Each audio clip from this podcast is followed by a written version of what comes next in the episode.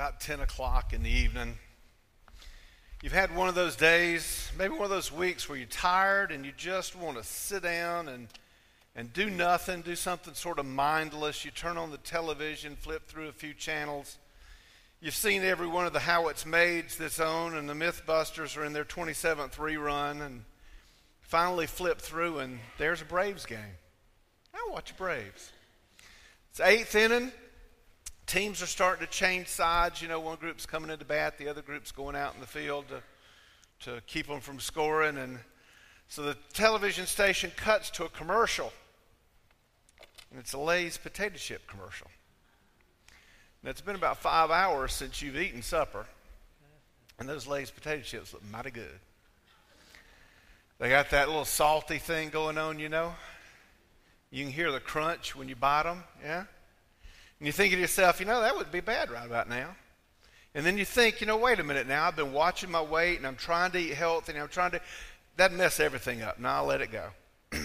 and then the very next commercial is Burger King. You can smell the Whoppers as they go across the flame grilled, whatever that thing is. You can taste the french fries, the crunchiness on the outside, the softness on the inside, just the right amount of salt with a little dip of ketchup, and you're starting to get weak. But you think, I've got it made. And then the next commercial is ice cream, and you know I'm done. I'm in the kitchen and I got to have something to eat. I don't care what it is, but I've got to have something. And I go in there feeling awful because I know what I'm, but man, that advertising did it to me. I got to have it. I've got to have something. That's what advertising does for us. Advertising, the purpose of advertising is to get us to do things that we wouldn't necessarily normally want to do or, or buy things that we don't necessarily need or want, but because we see it, we start craving that very thing. But have you noticed there's some things that don't need advertising? Have you heard of the Bear's Den in Macon? mm, yeah, mm, why don't you shut up so we can go eat?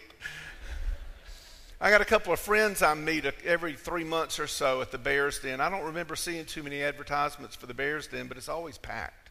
It's always packed. Man, I'm telling you, they got country cooking just make your eyeballs pop out. The place is good.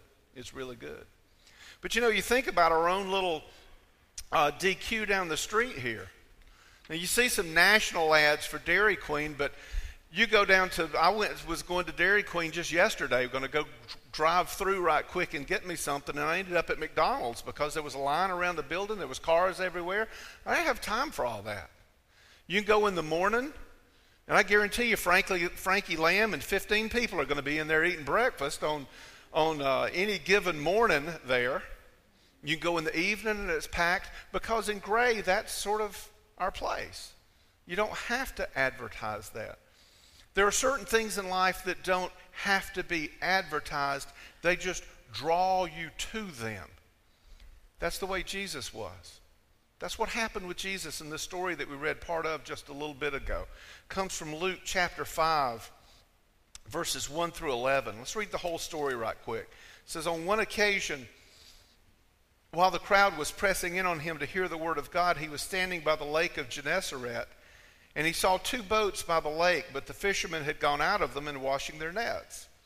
Getting into one of the boats, which was Simon's, he asked him to put out a little bit from the land, and he sat down and taught the people from the boat.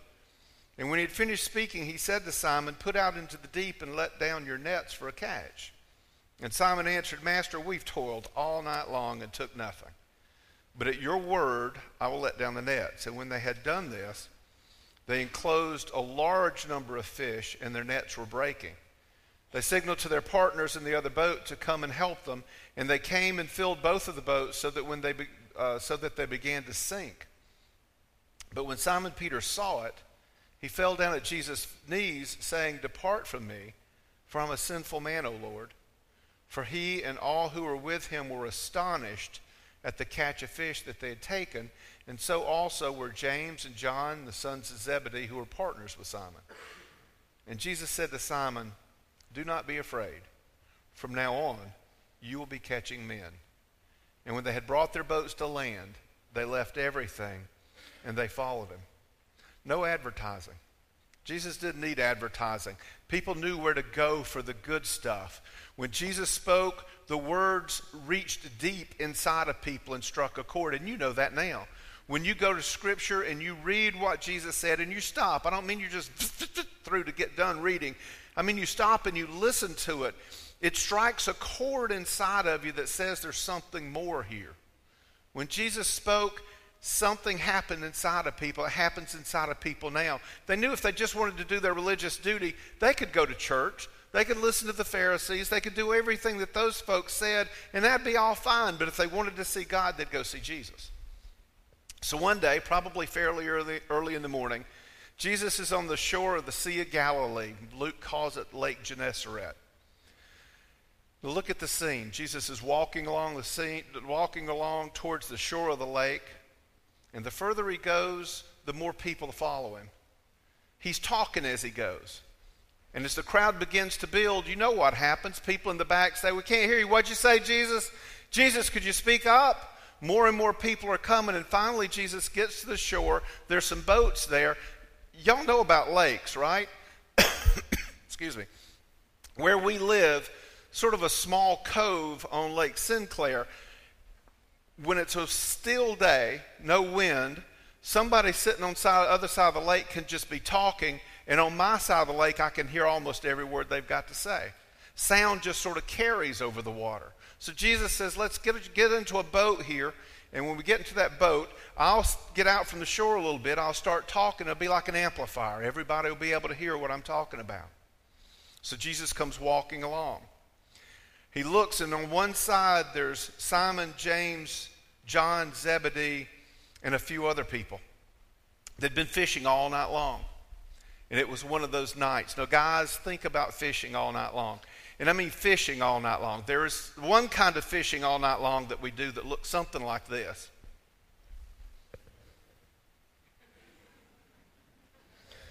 Oh, we got that kind of fishing. This isn't it. This kind of fishing is where they were taking nets and they were throwing the nets down into the water. And then they were hauling those nets back. And then they'd throw them back out into the water. And they'd haul those nets back. And they did that all night long. These guys were tired. They were sleepy. All they wanted to do is get their equipment clean, go to the Waffle House and get something for breakfast, and then go home and get a nap. And that's all they wanted to do. And here Jesus comes walking along. Now, Jesus is no stranger to Simon. In fact, Simon has known Jesus for a little while. We want to think that Jesus just walked up to Simon one day and said, Follow me, and Simon popped up and off he went. But if you look at the story that Jesus, t- that the Bible tells us in John and the story we hear in Luke, we see that there's a little something different that happened with Simon.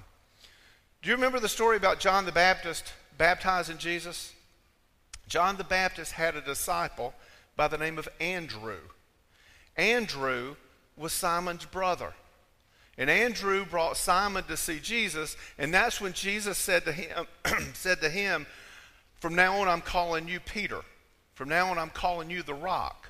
So no matter where I see you, I'm going to call you the rock. But when you read that scripture, you don't see that they just pop up and follow him right that minute. Some time passes. A little bit of time passes here.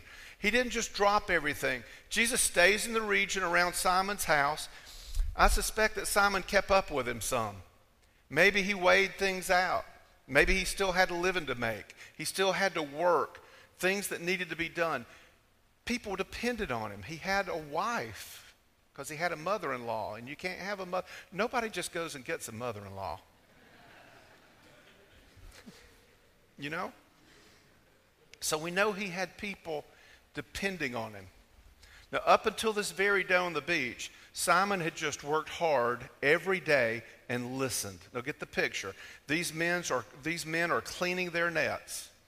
And here comes Jesus with a crowd of folks. Jesus asked Simon, said, Will you take me out just a little bit?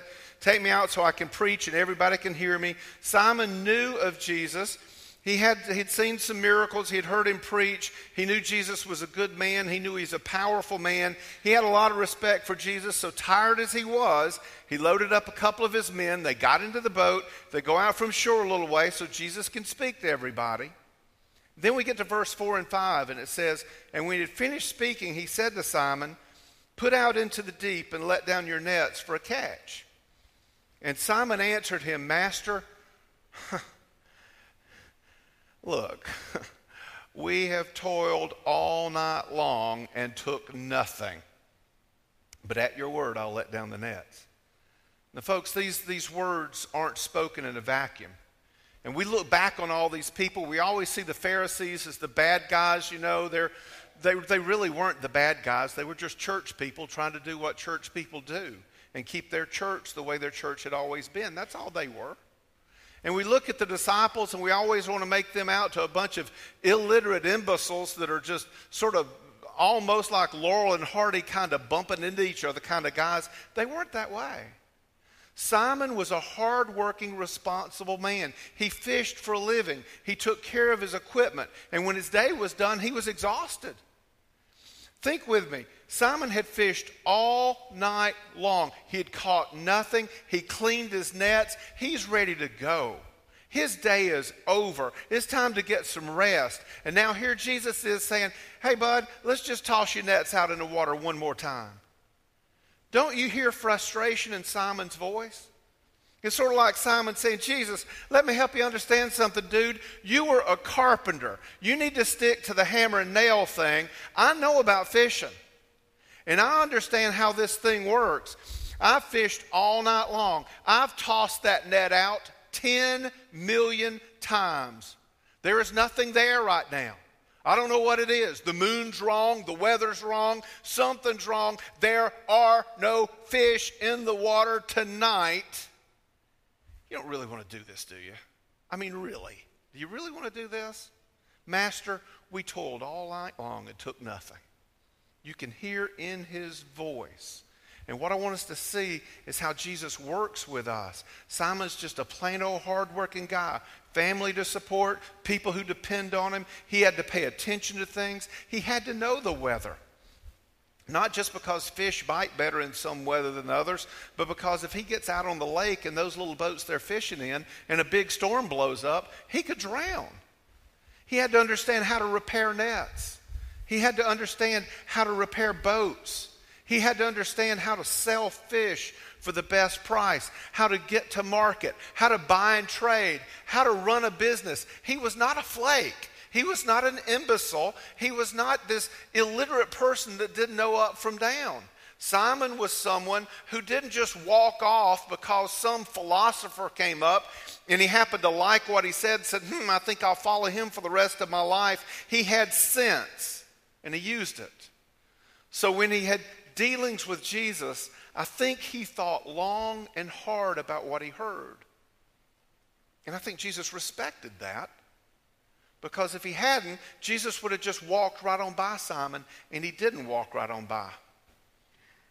I want you to think about this miracle and compare it to all the other miracles that you've ever heard before. Simon balked about tossing those nets back in the water. Simon had no faith that they were going to catch anything. In fact, just the opposite. Simon had all the faith in the world that they were about to mess up his whole day because he's finished. He's done, cleaned up the room. Don't let the kids back in again. Everything's in its place. But because you said so. But because you said so. At your word, I will let down the nets because you said so. Jesus isn't looking for people who are flakes. He's not looking for, we, we, we want to capture religious people with this kind of thinking, you know. He's not looking to take people and turn them into glassy eyed, never blinking, always smiling, God love you, hallelujah kind of. That is not his job. That's not what he's after. That's not what he does. Jesus is looking for people like you who are rational minded people with a good bit of common sense he wants those rational minded people who have common sense to watch him very closely, to listen to what he says, to listen to what he does in other people's lives, and then decide do I follow this man or do I not? And that's what it boils down to. When I see him and I hear him and I see what he teaches, do I follow this man or do I not?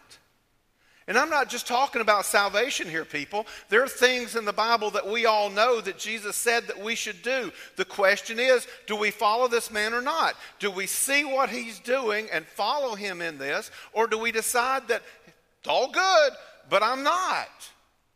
That's what he's looking, that's what he presents us with. Simon had seen all sorts of things done by Jesus in other folks' lives. But when Jesus spoke to him, and he did what he was told. Jesus did something in his life. Simon got the biggest catch of his life. In fact, I think it was the biggest catch that anybody had ever seen there, ever, by the way it's spoken of in the scripture here. Simon knew that something was up about this. This isn't a coincidence. The fish didn't just suddenly come back.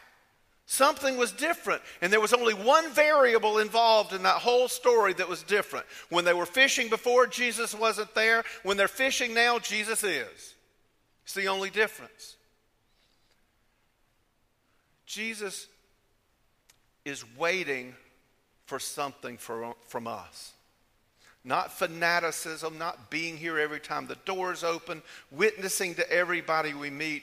Jesus wants nothing more than for us to make a reasoned, calculated response on the basis of the available evidence. We've seen what Jesus has done in people's lives. Will I follow him or will I not? He wants you to see what he can do in your life. He knows you've got experience after experience after experience of this is just how life is. This is my lot in life. It's never going to be any different. I'm never going to be more or less. This is what my family has been. This is what my family is going to continue to be. This is just who we are. Jesus is saying to us, let me show you what life can be like. Let me show you what life can be like took Simon a few minutes to sort all this out, didn't he? we read the story, the first thing that we find is the first thing on his mind as he's pulling up these nets is, Lord, don't let my net split. Because if they split, that's money, and I'll have to, and I'll lose this catch, and I'll have to repair, and I'll have to, and, Lord, don't let my net split. And then the second thought is, when he gets the other people to come out and help him, his second thought was, Lord, don't let my boat sink. We're out here in the middle of this water. The catch will get away. Somebody's liable to drown. My boat's going to be lost. Don't let that sink. And then the third thing that he thought was wait a minute. How did this happen? How did this happen? And he realizes, and he falls down at Jesus' knees, and he says, Depart from me, for I am a sinful man, O Lord. It was at that moment that Peter committed himself to the fact that Jesus was the Son of God who came to take away the sins of the world, and he was sinful, and he knew he didn't need to have anything to do with Jesus because he was sinful and Jesus wasn't.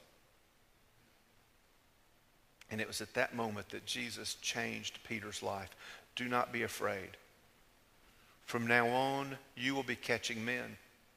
And when they had brought their boats to land, then they left everything and followed him. Now, you can say if you want to that suddenly Peter understood it all, but there wasn't a lot of suddenly to it because Jesus and Peter had been bumping into each other for a long time. But Peter listened and Peter wondered and Peter worked. And one day when he saw Jesus, Peter understood. When he fell at Jesus' feet, Jesus changed his life and ended up changing the world. Do you understand that? I mean, let that sink in for a second. He changed a man's life, three men's lives, 12 men's lives. And today, your calendar, your calendar is based on that man's birth. Because I said so. What's the moral to the story? How long has Jesus been showing you who he is and what he is and what he wants you to do? For years and years, you've been seeing things happen in other people's lives, but they don't happen in your life. But why not? What about your life? Lady's name was Tillie Burgin. Tillie Burgin. Tillie Burgin was raised in Arlington, Texas. She grew up there, got married, had two kids. She and her husband felt a call to go on foreign missions. She went to foreign missions to Korea. Her father reacted much as I would react if Ben or Anna came in and said, or Luke came in and said that they were going to go to you pick it on a mission on missions for however many years Jesus has them over there. Father reacted and he said, Have you lost your mind? Daddy says to him, You know what? Why are you going to Korea to teach people how to do church when we need churches right here in Arlington, Texas? But she went anyway. Her and her husband and her kids, and they went to Korea, and they stayed as missionaries for 10 years, and then they retired and came back to Arlington, Texas. When they got to Arlington, Texas, they joined, this is what the coincidence is, they joined the First Baptist Church. First Baptist Church of Arlington. But Tillie couldn't, uh, she couldn't rest because in the back of her back of her head, her daddy kept talking to her. Why are you going to go to Korea when we need churches right here in Arlington? So she started to pray. She prayed for seven years. Toward the end of that seven years, she got some other women to pray with her. They'd come over to her house. She'd go over to their house. It was not a church organized event. It was Tillie coming up to women saying, Listen, I'd like for you to pray with me. And they prayed and they prayed and they prayed until August the 1st of 1986, they started Mission Arlington. That was 29 years ago. I went and pulled Mission Arlington's fact sheet from 2014. 28 years later, after their founding, of this woman who prayed and got with some other women in, in their houses and prayed. 28 years later, they have 349 small group congregations touching 13,000 lives every week. They have seven summer camps every year. They had an Easter egg hunt where they I wish Laura was in here to hear this. Laura, they had 120,000 Easter eggs. Mm-hmm. 120,000 Easter eggs, 4,182 people. Oh, preacher, that was an Easter egg hunt. And you know what they did? Each person that came individually was told the Easter story. 4,182 people were told the story of Christ's resurrection, either one on one or in a very, very small group. Wasn't a preacher standing up preaching, it was people working. 4,182 people. With all of that, they had 1,492 mission teams come to help them out. They provided $2 million in medical care, $1.5 million in dental care. They provided 9,023 children with every school supply they needed to start their school year out. Oh, Randy, all that's just social action. Mm-hmm. And that social action yielded 1,956 people being baptized. 1,956 people baptized in one year because some lady heard her daddy's voice saying, Why not here? And it took her seven years to hear Jesus say what he'd been saying all along Why don't you drop your net in Arlington? Bet you know where I'm going, don't you? Why don't things happen like that in our lives?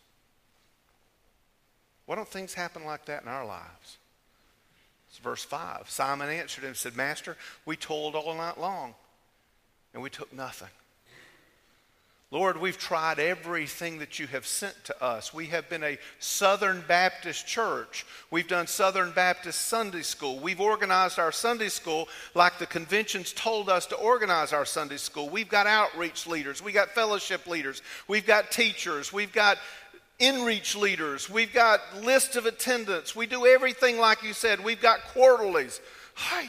We've got quarterlies. We've got books that we've studied. We've all this stuff. We've done Baptist Training Union. We've done discipleship training. We've done training union. We've had short courses. We've had long courses. We've done everything we've given to the American Mission Board, or whatever we used to call it, then the North American Mission Board, and the Foreign Mission Board, and now the International Mission Board. And we've done all these things, and you know what? We're still just who we are. Nothing really seems to work here. This is gray. This is how we are. This is how the community is, and it's just always going to be this way. And this is where we stop.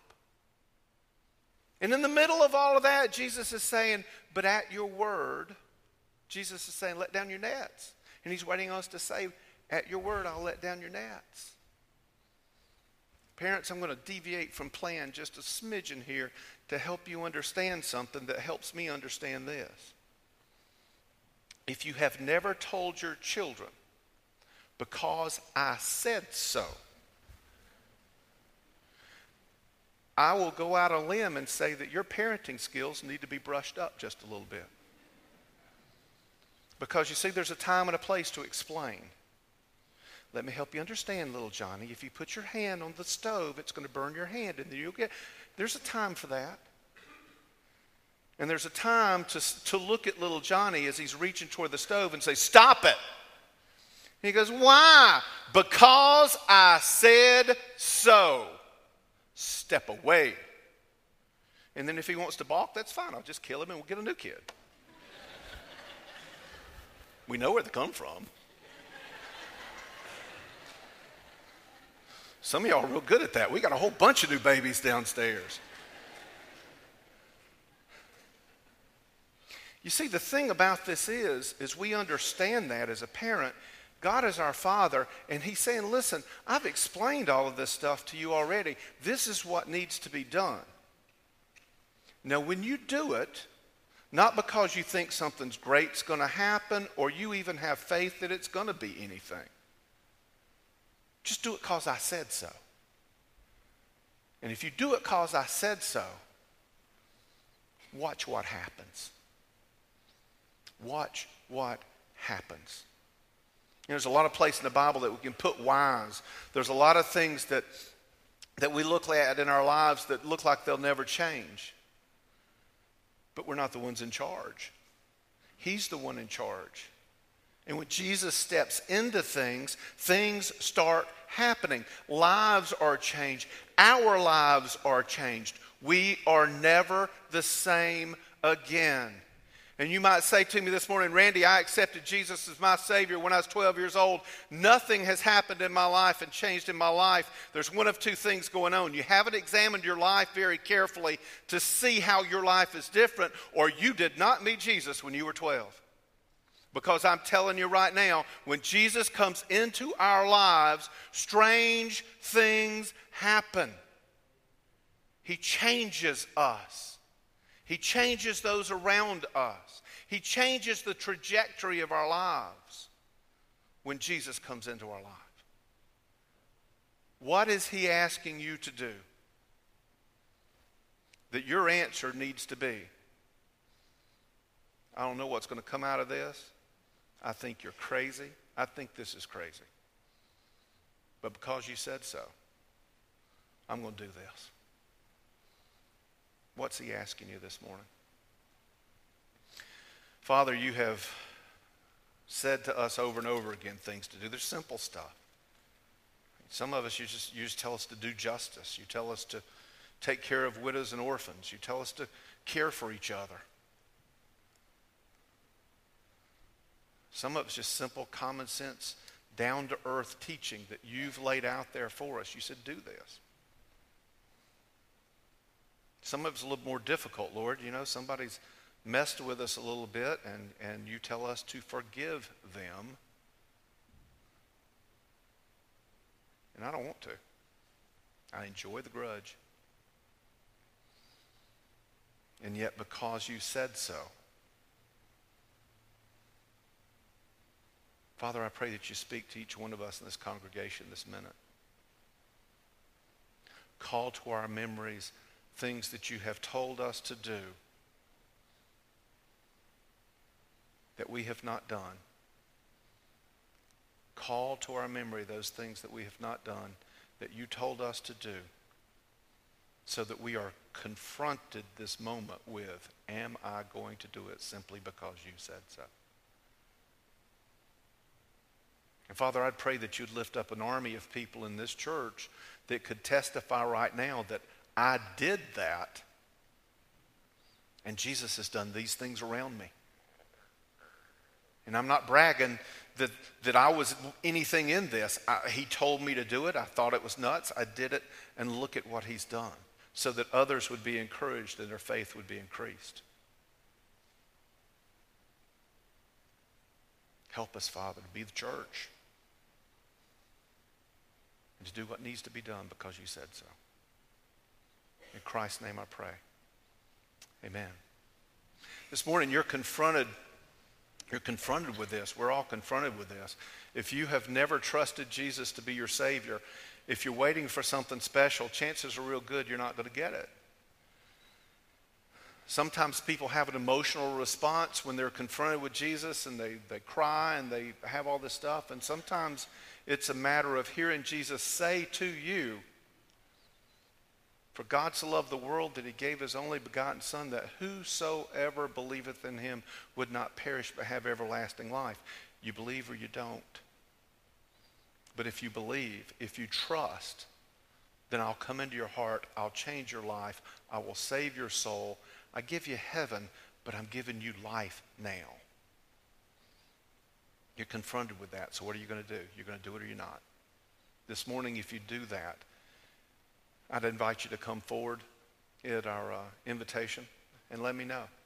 Follow Jesus in baptism. Maybe you're waiting to be baptized. Today's a great day to, uh, to make that movement. If you want to join the church, you can. You got three minutes, maybe four. You're going to leave here. The world's going to suck you in the minute you walk out that door. Things get busy. Take this time to think. Have a quiet time for just a second. What is he asking me to do? What does he ask me to do?